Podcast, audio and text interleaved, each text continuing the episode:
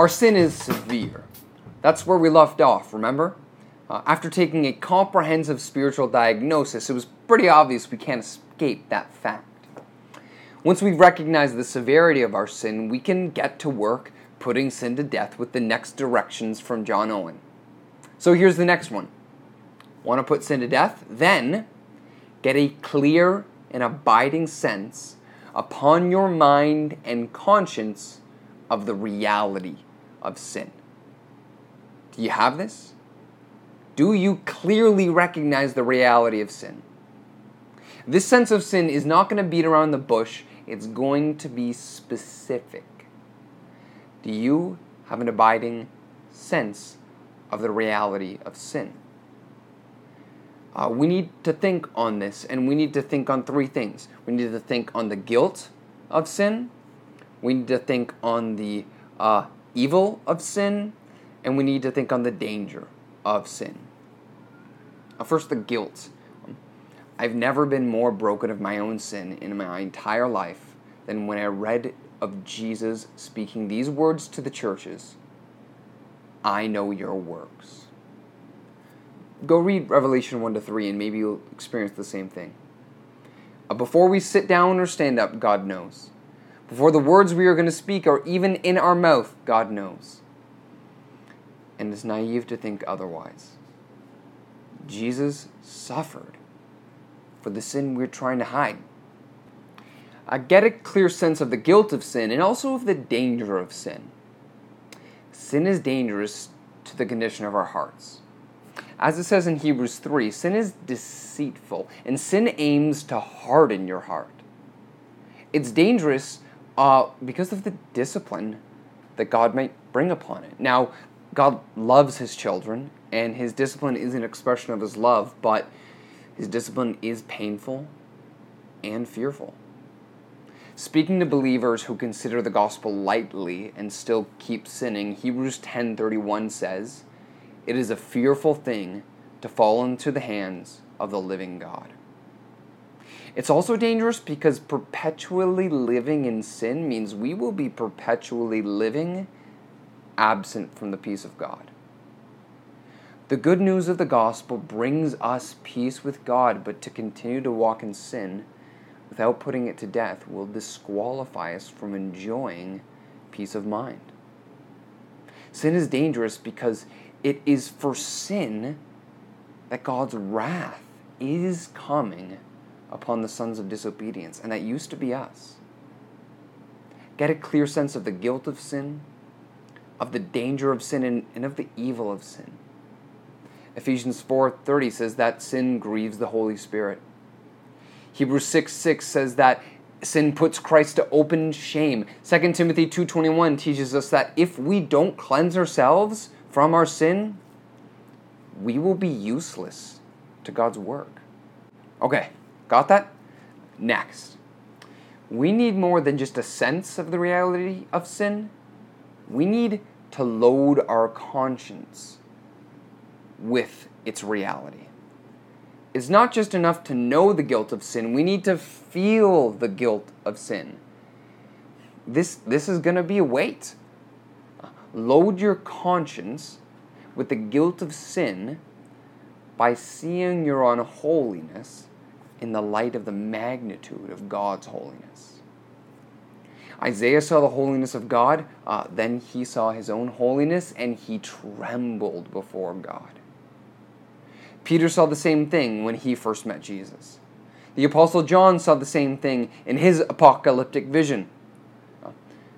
We are a people who don't like to come face to face with our guilt, but, but we must.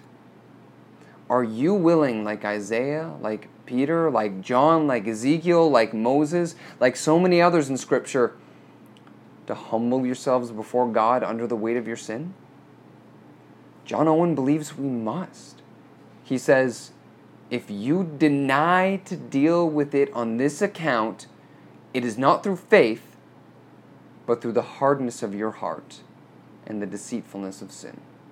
Loading our conscience with guilt also means that we need to move our minds from the law and recognizing that we don't meet God's standard to the gospel, seeing that yes, the gospel is good news for us, but it was also it was also grief for Jesus. Isaiah 53 verse 4 to 5 says, "Surely he has borne our griefs and carried our sorrows. Yet we esteemed him stricken, smitten by God and afflicted. But he was pierced for our transgressions. He was crushed for our iniquities. Upon him was the chastisement that brought us peace. This is humbling. We are guilty, yet he suffered.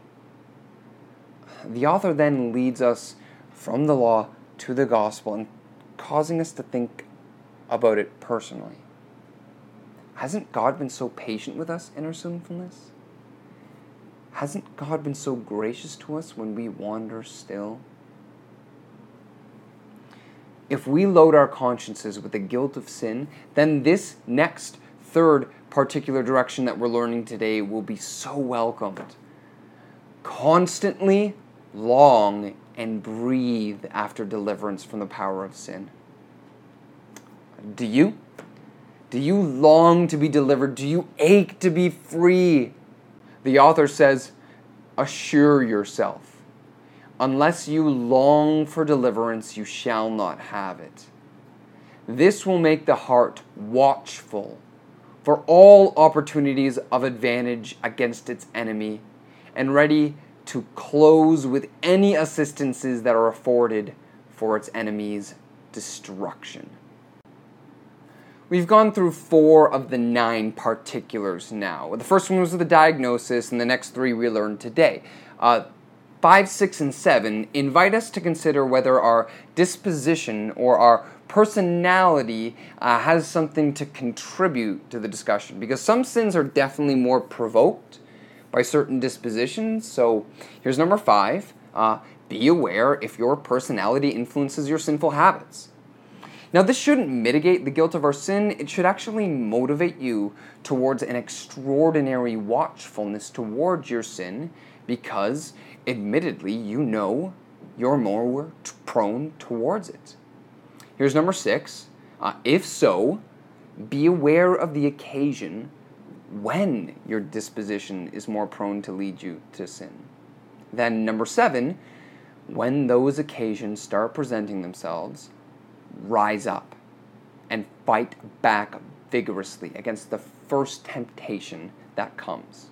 A sin will always um, seek to undermine the authority and the trustworthiness of God's word, and it will tempt you with pleasures that it cannot deliver.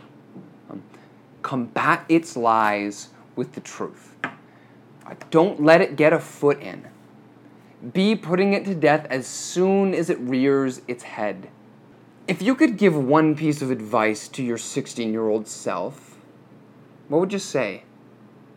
I would tell my 16 year old self this um, Your self worth is not determined by successes, failures, or other people's opinions of you. Your self worth is secure in the gospel.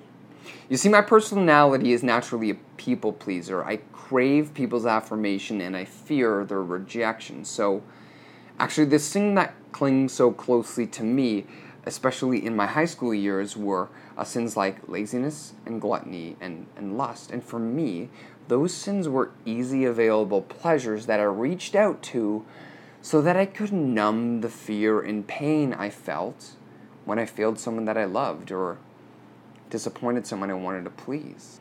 I'm still a fearful person and I'm still a people pleaser, but I don't give in to those same, temptations because the grace of God has trained me to renounce those temptations. I get it a bit more now. Uh, I will fail the people of I love. I can't please everyone. But I know my self-worth isn't secure in my successes or failures. My self-worth is secure and God's love for me in Christ Jesus, as with everyone who calls on Christ. And we can rise up against those temptations with the truth of the gospel and put them to death when we know who we are in Christ. If you've decided to take ownership of this task to put sin to death, then you should know now which sin it is that clings so closely to you. If you don't know today, then search your heart and ask that the Holy Spirit would reveal it to you. If you do know, then ask the Lord to show you if it's connected to your, your personality, your disposition, and ask someone that you trust, like someone in your small group.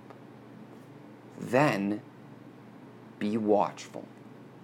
Be watchful for those common occasions that temptation arises, and rise up against it when the first of its temptations appears. Here's the eighth particular direction exercise your mind to think on thoughts of your own depravity.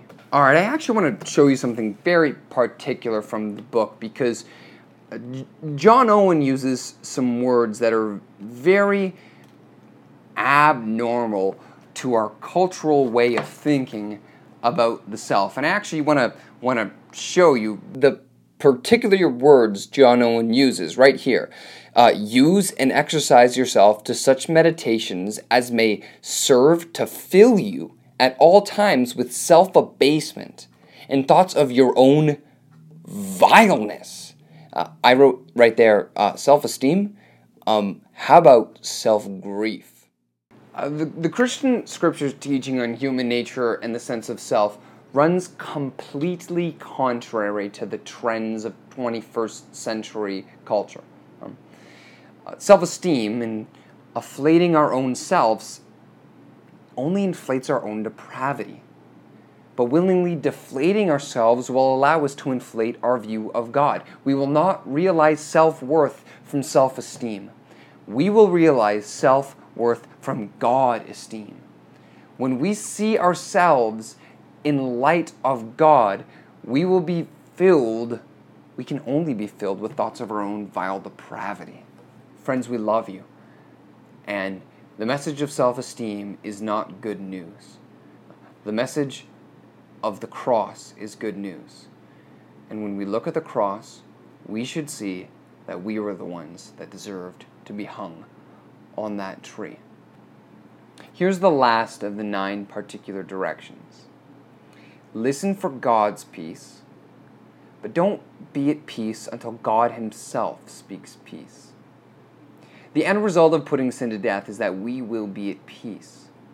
We want peace of mind that the sin that has clung so closely is finally loosened. But when we tell ourselves that we can live at peace while sin is still crouching at the door, John Owen stresses that we can't let this attitude linger. We can't allow ourselves to be at peace until God Himself speaks peace to our souls. So this begs a question. Um, how do I know when God has spoken peace to me or whether I'm allowing myself to live at peace when I shouldn't be? Remember, we're putting sin to death by the Spirit, and that's only possible because Jesus has suffered for our sins so that we could be saved from our sins. Romans 5, verse 1 says that we're justified by faith and we have peace with God. Peace comes through the good news of the gospel, and it's the power of the Spirit that allows us to experience it. So, here are eight ways that you are allowing yourself to experience phony peace. It's phony peace if it doesn't come with the greatest repulsion of sin that you've yet experienced towards that temptation. It's phony peace if it doesn't come with the greatest repulsion of sin that you've yet experienced towards that temptation. The greatest display of faith that Jesus said he witnessed when he was alive was when a woman called herself a dead dog.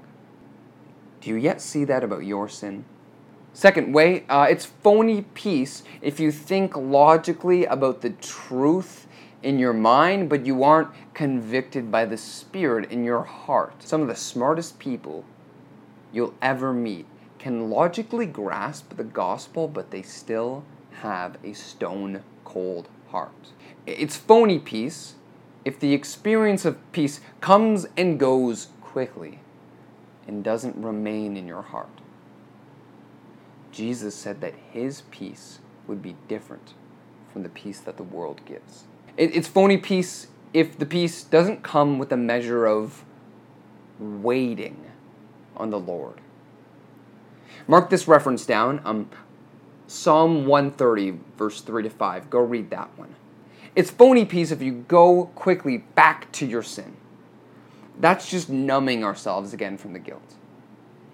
It's phony peace if you reach out for peace carelessly and apathetically. That's what the prophet Jeremiah condemned the people for in Jeremiah 6:14. It's phony peace if another temptation to sin is lying closely at hand. You're probably just exchanging one rotten fruit for another rotten fruit. The problem isn't the rotten fruit, it's the sinful root that produces the rotten fruit. Finally, it's, it's phony peace if it doesn't come with great humility.